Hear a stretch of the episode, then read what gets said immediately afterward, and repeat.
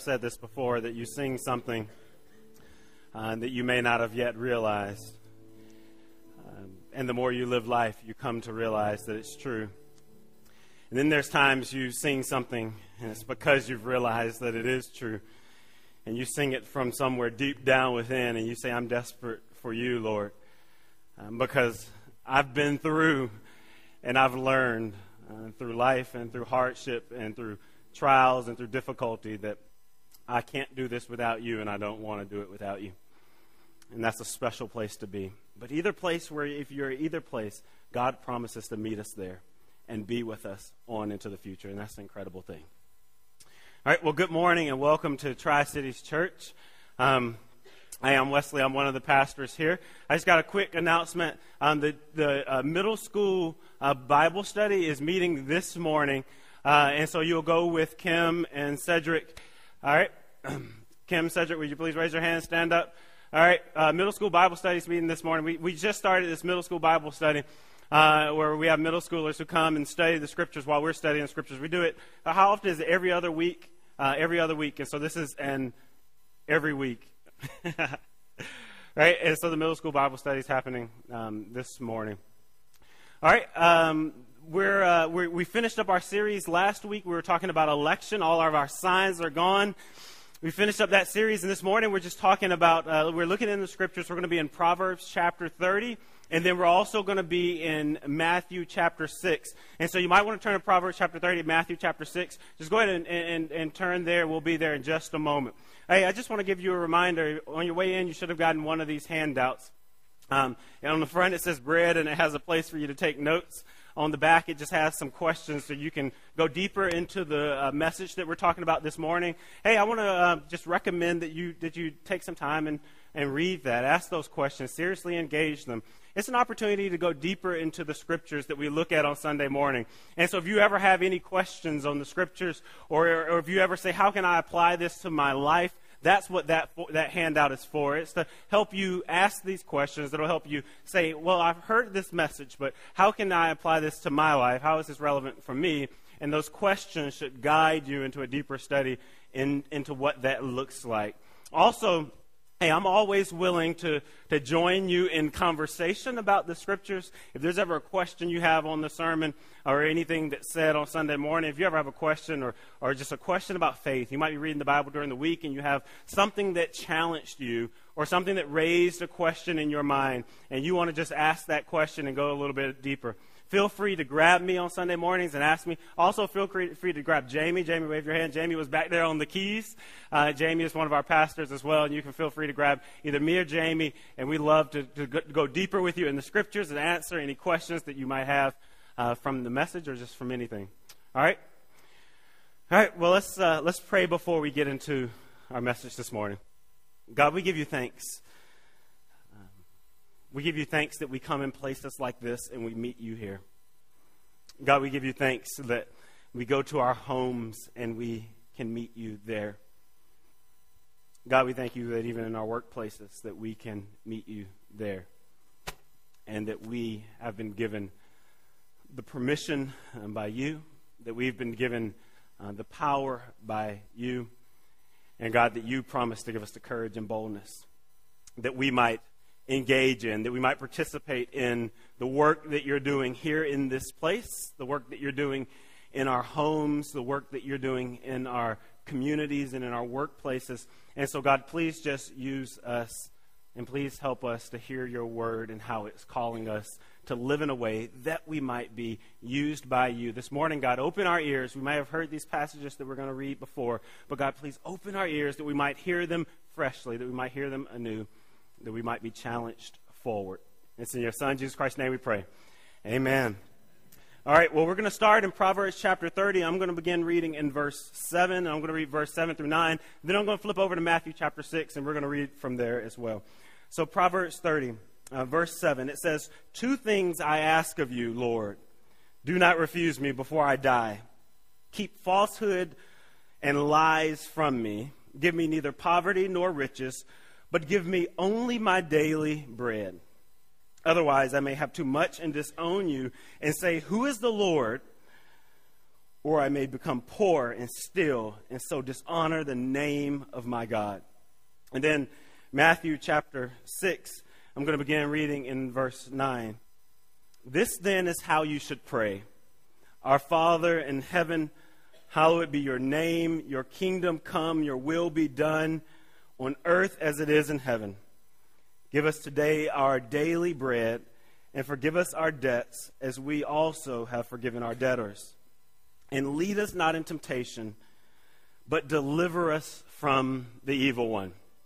Now, in both of those two passages I just read, there's a phrase that's common, and that's our daily bread. Now, this morning as I walked in the door, and I typically don't do this because I've typically thought through what I'm going to say. And I did this once before, and I said, if it goes badly, it wasn't planned before this morning. But I was thinking about this passage where it talks about uh, bread. And I was thinking about uh, this Friday. I spent all day Friday, or most of the day Friday, while I fixed my car one, which I'm kind of proud of because it's running a lot better than it was running before. And then I spent a good portion of the day working in the yard, raking leaves, uh, cutting down some branches, moving stuff, and just doing some yard work um, that needed to be done. And I was hungry, right? It, it got to be about 5 o'clock. Kim came home from work. I was hungry. I hadn't taken a break. I was dehydrated. I drank a lot of water and I wanted to eat something, but I knew we were planning on going out for dinner on Friday evening. And so uh, we, we went online, we searched for restaurants. We found this restaurant, Holeman and Finch on Peachtree. We decided we would go there to eat. And so it's this, it, it's a nice restaurant. Uh, and we got there and we sit down at our table and Kim begins looking around at what other people are eating. And she says, I think this is a tapas restaurant. And if you've ever been to a tapas restaurant, the plates are fairly small, right? And the portion sizes aren't a lot. And here I am. I'm looking at the prices because they're big plate prices but but the plates were awfully small. And so I lean over to, to our waiter and I say, "Hey, um, uh, what, what are the portions like here? He says, This is a small plate restaurant, but the flavor is worth it. Um, and so we're sitting there. I was a little too embarrassed to get up and walk out, but I was starving, right? And so I, I'm going down the menu. I'm looking at what I could order and I come across this bread box, right? The cheapest thing on the menu, bread box, because you could get full off of bread alone. And so the first thing I told the waiter, I said, the, the first thing I want is this, this bread box. Um, because there's something about bread, right? There's something satisfying about uh, bread. And he said, he said to me, he said, good choice. We make our own bread and you'll enjoy it. And I did. We read in these two passages. In the first one, this guy is praying to God and he says, God, Give me my daily bread. In fact, he says, God, give me only my daily bread. And then in the second passage is Jesus, and he's teaching his disciples how to pray. And he says, Pray for your daily bread. Right? And now, what they're using this, this word here, this word bread, they're using it to refer to the food that nourishes our body, but also more than that right? Because the reality is we need food in order to survive. In order to live, we need food. We must have food. It's a necessity of life. In fact, researchers and people say that we can probably only live about eight weeks without food. Now, some won't last that long, so don't try it. All right, this is one of those things. Don't try this at home. Right? Some won't last that long. Some will last longer. But they say on average we live about eight weeks. As long as we have food and water, we'll live eight weeks um, without any, as long as we have water, we'll live eight weeks without any food. And so here, this the author in the Bible, Jesus one, and the other one being this guy that's praying to God, says, "God, give me my daily bread because that's what I need to sustain my body." And so he's talking about that food that we need, that we all need in order to have the energy to go through life and ultimately to survive. But he's also talking about all the things that we need to live.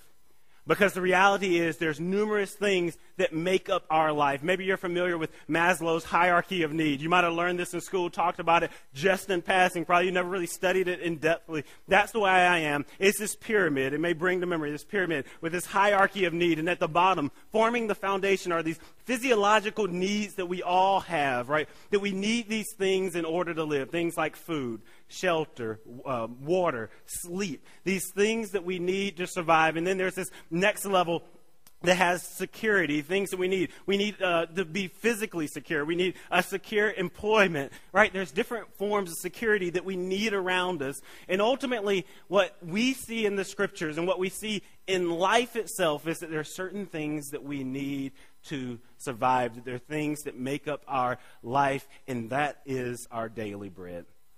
And so the authors in the Bible, when they use this word bread, they're saying, God, I need this to survive. Not just bread, right? Don't just give me a bread box, um, but, but give me the things that I need in order to live. Now, the absence of bread, the lack of the things that we need to live, that's poverty. That's what poverty is. And when you look back at, at, uh, at Proverbs chapter 30, and verse, verse 9, it says, um, or verse 8, it says, Keep falsehood and lies from me. Give me neither poverty nor riches, but only my daily bread. When we live in the absence of bread, that's poverty. Now I want to challenge you to do something with me this morning. Close your eyes. This may be uncomfortable because you have people around you, but fight the discomfort, right? Close your eyes and imagine with me. Imagine with me what poverty looks like. Try to get one image maybe in your head it, it may be an image of an of a, uh, empty cabinet or an empty refrigerator.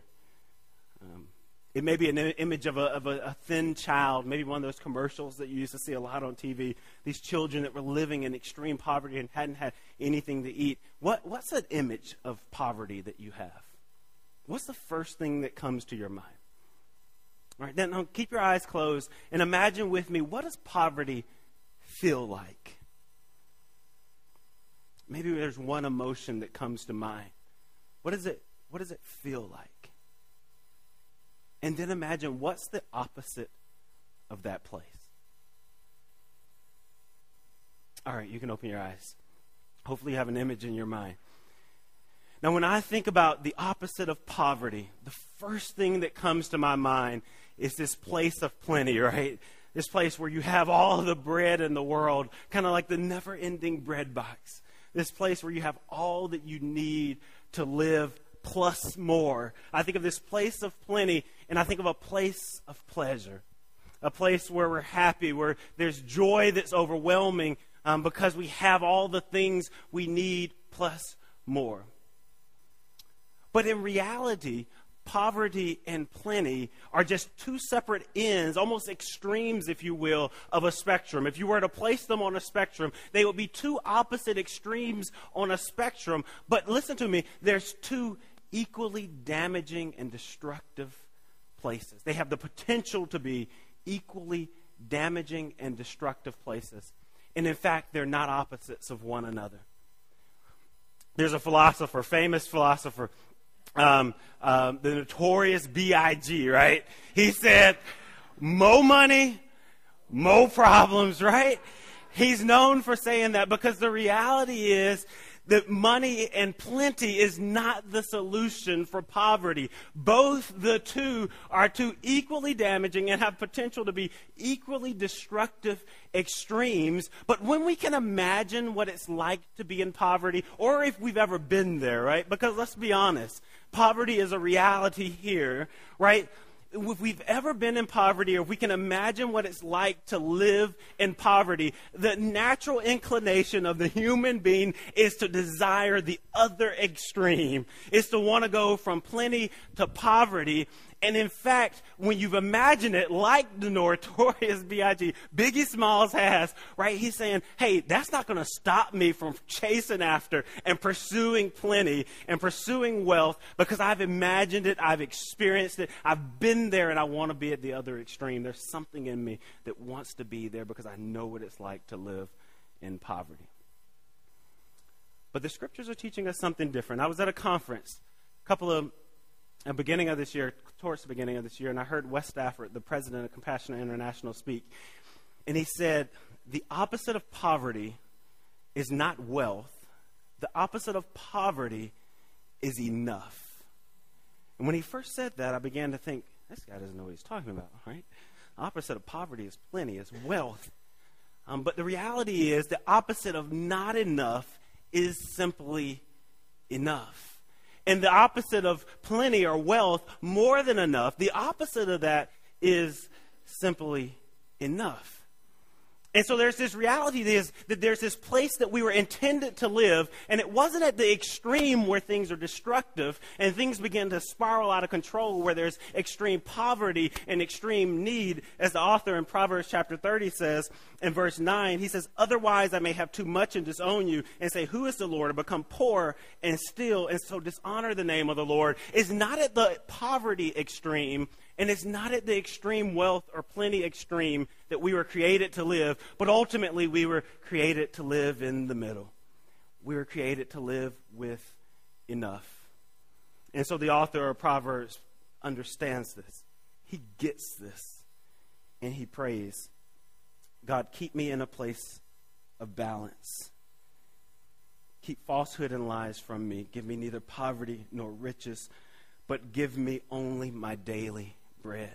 And Jesus teaches his disciples to pray for their daily bread. And when the first century hearers would have heard Jesus say this, say uh, this prayer and teach them to pray that, they would have thought back to the Israelites. And, and when God released them, you read the story in Exodus, when God released them from Egypt, and they were wandering in the wilderness, and they didn't have food to eat. And they had to rely on God from day to day to give them what was called manna from heaven, right? And God gave them just enough for the day. That was a part of their narrative, a part of their life story. And when they heard Jesus say, Pray for your daily bread, immediately that would have come to mind. It's this place where I'm in the wilderness, where there's a shortage of what I need, but God is supplying, and God ultimately is enough for my need.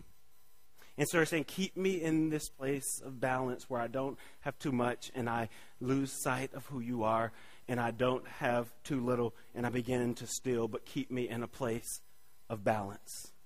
Daily bread, bread represents balance. Now, I want you to hear me that God is not opposed to wealth, right? Those who are wealthy, God isn't looking down on you and saying, shame on you. But I will say this that those who have wealth God expects something from you, just as He expects from us all. But God expects something of you, and that's that we be, we all be living ultimately for God's glory. And we use the things that have been given to us, whether it's plenty or whether it's, well, maybe I wish I could have a little bit more than this. Wherever you are, God expects us to use what we have ultimately for His glory, for the good of creation, for the blessing of people. So there's this place of balance. And what is that for you? I think that's one of the questions on the handout this week is what is enough for you? You see, the reality is we have to step back at times in life and we have to ask ourselves that question What is my enough? I remember hearing this preacher speak, and prominent preacher in a large church, say that when he was starting out, that he and his wife sat down and they asked themselves, "What is enough for us to live off of? What what do we need to live with?" And they set the amount. And they said, as we go into the future, right? As we or, or maybe have the potential to earn more, as we have the potential to receive more, what is enough? Because reality is, in the moment, when more than enough comes, few of us are going to turn it away, but most of us are going to find useful ways to use it. All right, more clothes, more shoes, more bigger house, more cars, different things. When in reality, God has a way for us to use it. And God created us that we might live in balance, not that we might live in poverty, but that we might live in balance with enough and li- use the extra, right? If you're able to earn extra and use the extra for the blessing of it people, for the building of his kingdom, and for the glorification of God. And so ultimately, what we see here uh, when we read this text, if we take this and we turn it around and we begin to uh, apply it to our lives, what we see here is that one of the most useful tools that we can use for the building of our faith is a balanced budget, right? Having a budget that is useful and helpful. You see, a budget isn't just a good financial tool, right? It's a good faith tool. It's useful for building up our faith. Because in reality, God uh, often isn't going to, when we have the potential to earn more, and in fact, more than enough, God's not going to pull the string always to say, hey, that's it, that's, that's the stopping point. But He'll give us the potential to earn more, make more, progressively throughout life. And ultimately, we should find ourselves being more generous.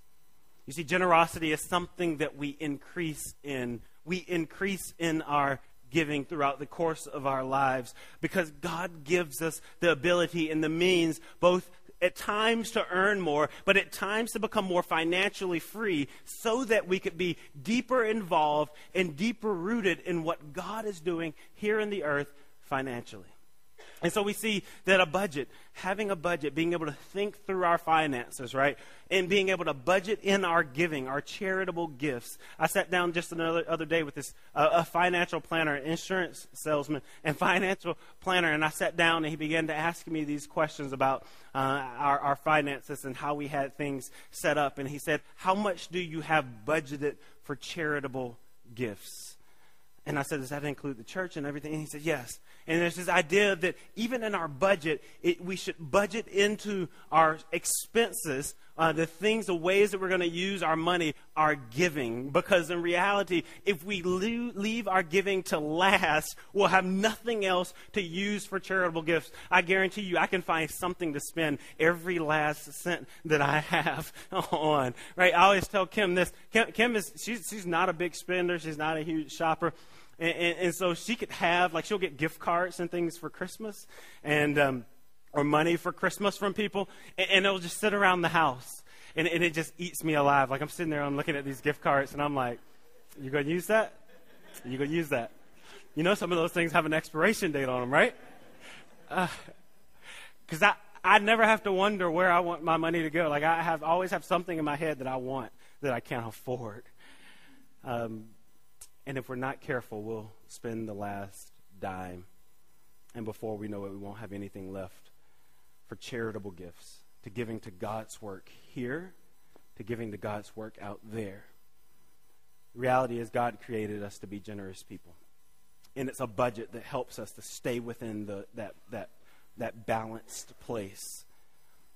And so there's this reality that there's this prayer that the, the guy who wrote Proverbs wrote or, or, or prayed, and he said, God, keep me in a balanced place.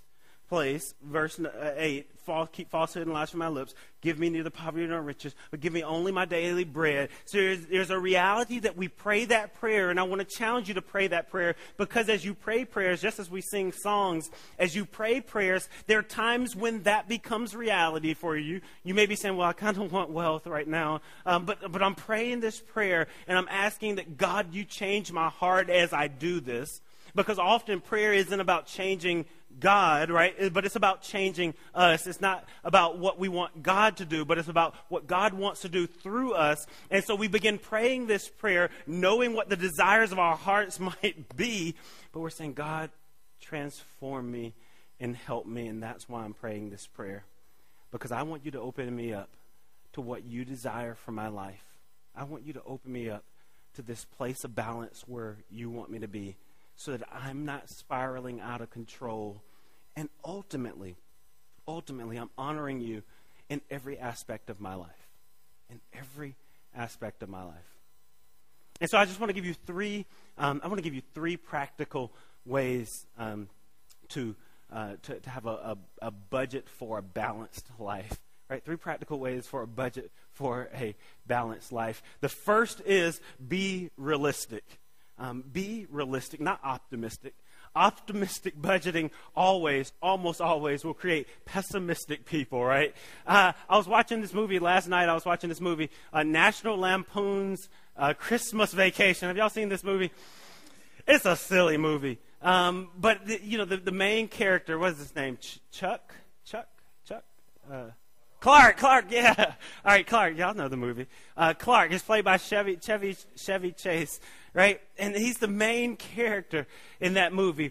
And you know, the, it's his Christmas. He has his dream Christmas. It's all these lights on the house. The family's going to be there. And, and I, don't, I don't know what he was thinking. You know, all the family gets together. Often that doesn't go uh, uh, an ideal way, but he had somehow had this dream that it was going to turn out right, right? And, and everything is falling apart. Everything is going wrong. And it gets to Christmas Day, and the mailman hasn't shown up with his Christmas bonus, right? You know the movie? And, and he has already spent, he's already put a 7000 down payment on an in ground pool to be installed in his backyard, right? He's expecting this Christmas bonus. Christmas Day comes, mailman hasn't come. On Christmas Day, the mailman shows up and says, Hey, it was in my truck, and I realized that I didn't deliver it. He brings it to him, and it's a year gym membership.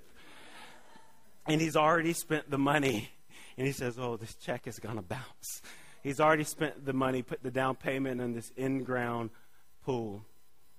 And here he is. He was budgeting optimistically. And optimistic budgeting often creates pessimistic people. And so be realistic when you're budgeting. I remember when my wife and I first got married. You know, you get married, people give you all these wedding gifts and you get money, and I had been pretty much a student and poor up until that point, and I had more money than I ever had in all my life. And I, like I said, I mean, I had things I always wanted to spend my money on. Um, life lesson. And I went out and I spent it, and it's almost like an addiction, right? You almost get this kind of sense of high from spending if you never had money to spend before. And I couldn't stop. And there was one more big purchase that I wanted, and I put it on my credit card, and I'm thinking, I will pay for that. I'm sure I will have the money to pay for that. And there were years later, and I was still paying for it, and I learned my lesson. Optimistic budgeting. I said, surely I'll make enough to pay for it, and I didn't. And the reality is, we budget realistically right? We set our finances up realistically and not optimistically. Because if we're optimistic, often it'll create pessimistic people. We'll find ourselves falling short and ultimately finding falling out of this place of balance. This place of balance that God created us to be. The second thing we do is create margin. We create margin. That means we don't live as much as is possible. We don't live paycheck to paycheck, right? We don't spend it all. We don't spend all the way up to the last cent. Even if we know tomorrow's payday, right? We don't live all the way up to the last cent because you never know what kind of unexpected things. I see head nods. Y'all know this. We've probably, most of us in this room have most probably learned this from experience, right? Um, something happens and you've spent it all, and then it's now what? And something gets cut, and often it's our generosity. Our extra gets cut, and we find ourselves no longer living generous lives. We find ourselves living check to check, trying to pay the bills. In reality, generosity is not just for those who have margin, but it's for those who create margin and make a way so that they are able to give generously. Notice the word that's used there create margin. Margin doesn't just exist, it doesn't fall out of the sky. It's something that we work towards, it's something that we create. We make space in our lives. This is true financially, this is true in terms of our time. Right? If we use up every last moment in our time, we'll never have time for others. We'll never have time to give to others, to bless others, to spend with others and our lives will find will begin to revolve around ourselves and we'll fall out of balance. We'll find ourselves not in that place of enough, but we'll find ourselves out of balance with reality. The third thing so the first was be realistic, the second one was create margin, and then the final one is be generous. Tri Cities Church is a generous church, it's one of our, our values. It's written on the wall. It's one of the things we're committed to, and as a new church, we want to really have this woven into the fabric, the culture of our church. Right here we are as a as a new church. We're we're you know a little over a year. We've been meeting, uh, not even a year that we've been uh, meeting and gathering weekly. Uh, and even before Tri Cities Church began to gather uh, weekly in November of last year, some of you remember that November of last year we took up a big offering to start a food co-op. And we've given several updates, and maybe you haven't heard anything lately, but Tri Cities uh, Family Food Co-op is up and running. Right, we started with with 12 families back at the beginning of this year. We've gone up to 24 families now. And so every other week, Tri Cities Church is feeding 24 families with multiple boxes of food. We've given away already 48 turkeys in the last two months um, because as a church, we're committed to generosity. Um, and this is something that's woven into the fabric of our church. It's something that's a part of our culture. And ultimately, we realize that the church isn't called to be generous, the church is generous. Uh, generosity is a part of what the church is. It's not something that we strive toward, it's something that the church is. It's something that we as a people are. And so it takes generous people to make up the church. And so God has chosen to build a community, and that community is made of generous people. That's not like an optional thing because the church is generous. And we realize this, and we're looking at ways that we as a community can increase in generosity. You might say, well, if I'm giving away, if I'm giving so much, how does that keep me in a place of balance? Well, the scriptures teach that God has given to us so that we might give and that as we give, we find that God gives us so that we can continue to give. That ultimately God fills us up so that we can continue to pour out. There's this, this story in, in Luke chapter 12 that Jesus, um, it's a parable, a story that Jesus tells. In Luke chapter 12, verse, I think I'm beginning in verse 16, it says, And he told them this parable. This is Jesus. He says, The ground of a certain rich man yielded an abundant harvest. He thought to himself, What shall I do? I have no place to store my crops. Then he said, This is what I'll do. Let me pause right there. He said, This is what I'll do. Often, when we say this is what I'll do, we have these what seem in the moment to be bright ideas. May not be. Um, so he, then he said, This is what I'll do. I'll tear down my barns and build bigger ones, and there I'll store, store my surplus grain. And I'll say to myself, another bad idea sometimes, I'll say to myself, You have plenty of grain laid up for many years. Take life easy, eat, drink, and be merry. But God said to him, You fool. Never want to hear that. God said to him, You fool, this very night your life will be demanded from you then who will get what you have prepared for yourself? This is how it would be with whoever stores up things for themselves, but is not rich toward God. That's a principle for us. Because the reality is, we can store things up. And it's true, you should create margin. I'm not saying get rid of your savings account, spend it all on giving to others. But we could store things up and we find ourselves having more than enough, and we don't schedule, when we don't budget in generosity, we'll spend it all, and God will be left out. But the scriptures are always challenging us to find ourselves at that place of balance. And the irony is, is that balance, this place of enough, this neither poverty nor riches that we began with in Proverbs chapter 30, this neither poverty or nor riches is ultimately achieved when we don't pursue uh, plenty or when we don't pursue uh, poverty, but when we pursue this place of balance and we give and we participate in what God is doing, and we find ourselves balanced by God. There's a song that um, it says, uh, You are my daily bread. And it's a song to God. And ultimately, it's saying that God is that enough. And that I can give and trust that God will give and supply for my needs. That ultimately, God is enough. Let's pray. God, we're thankful this morning that you've um, given us this time to study your word. God, we thank you for this place of balance that we see in the scriptures. This place where we have only our daily bread. God, we can imagine what it's like to live in poverty. Some of, of, of, us have been there, some of us are there. And it's a hard place to be, God. God, I pray that in that time of poverty, that we will learn to trust you more. That our faith will be built up and strengthened.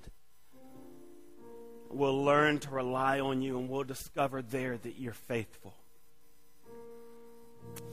And God, some of us have been there and we know what it's like, and now we're experiencing something different.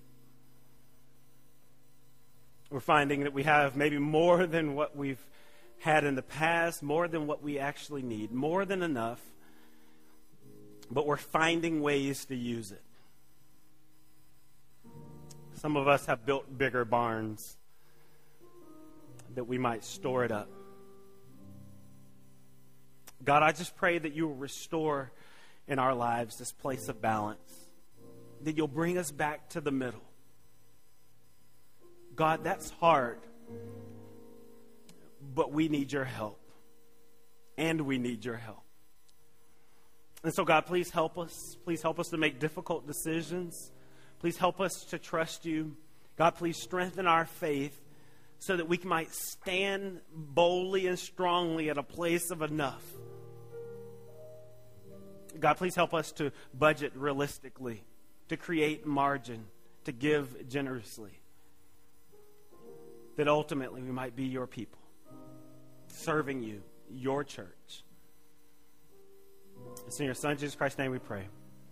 Amen.